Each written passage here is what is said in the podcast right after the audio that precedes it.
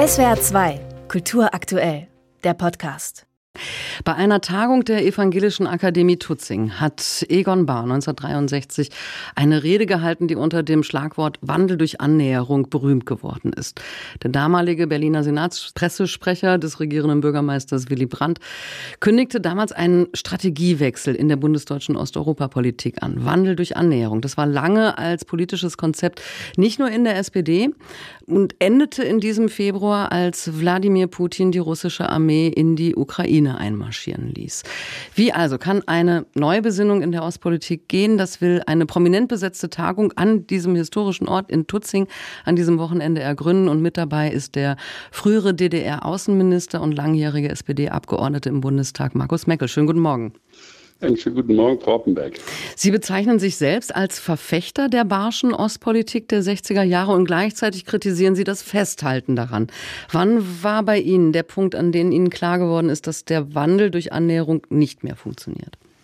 Dies war ja ein Konzept in der Zeit des Kalten Krieges, in der die sozialliberale Koalition mit diesem Konzept, das Egon Bahr und Willy Brandt vorher entwickelt hatten, die Blockaden zwischen Ost und West aufbrachen zu mehr Entspannungspolitik in enger Abstimmung übrigens auch mit den USA, übrigens auch äh, immer abgedeckt durch die sogenannte Amel-Bericht der NATO, das heißt, wo beides, Abschreckung und Dialog äh, im Vordergrund stand.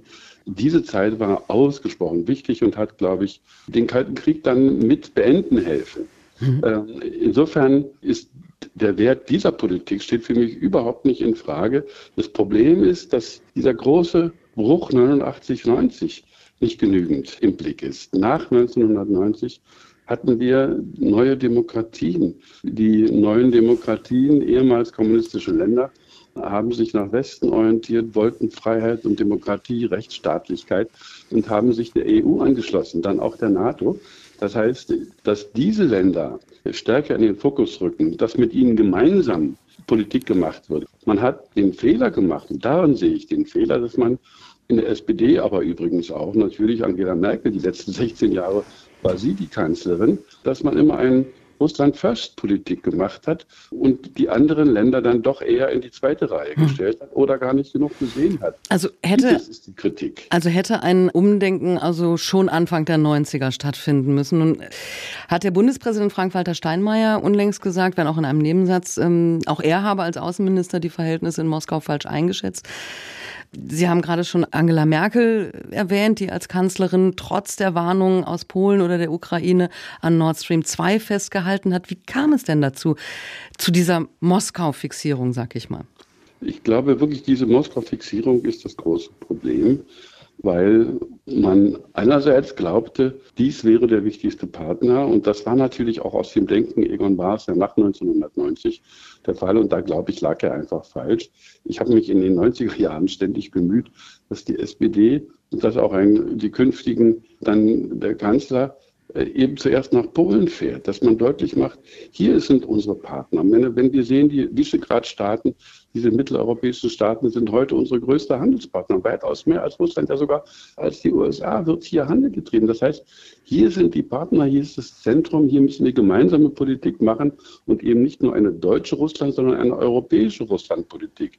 Die Frage der Ukraine lag ja lange einfach in der zweiten Reihe. Ich halte es für so zentral, dass wir jetzt endlich begriffen haben, dass diese Länder eine europäische Perspektive, ja, dass wir wahnsinnig viel dafür tun müssen, sie aufzubauen und sie sozusagen an den Westen zu binden, nicht aus geopolitischen Gründen allein, sondern weil wir unterstützen den Freiheits- und Demokratiewillen dieser Menschen, die sich ja genau dafür entscheiden.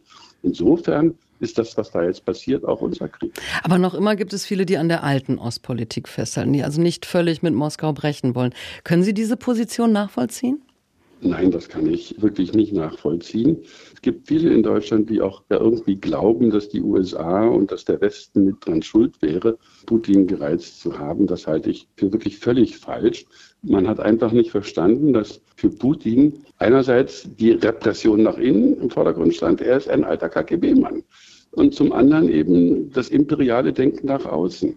Das hat man nicht genug klar gemacht. Letztlich hat man doch irgendwie Russland zugestanden, dass seine Nachbarn nicht wirklich souverän sind. Und darin, denke ich, liegt ein ganz großer Grundfehler. Und wenn Sie von Nord Stream 2 sprechen, dann muss man sich ja mal vorstellen, dass dieses begonnen hat 2015, ein Jahr nachdem die Krim annektiert worden ist. Es fehlt einfach die Sprache dafür. SWR 2 Kultur aktuell. Überall, wo es Podcasts gibt.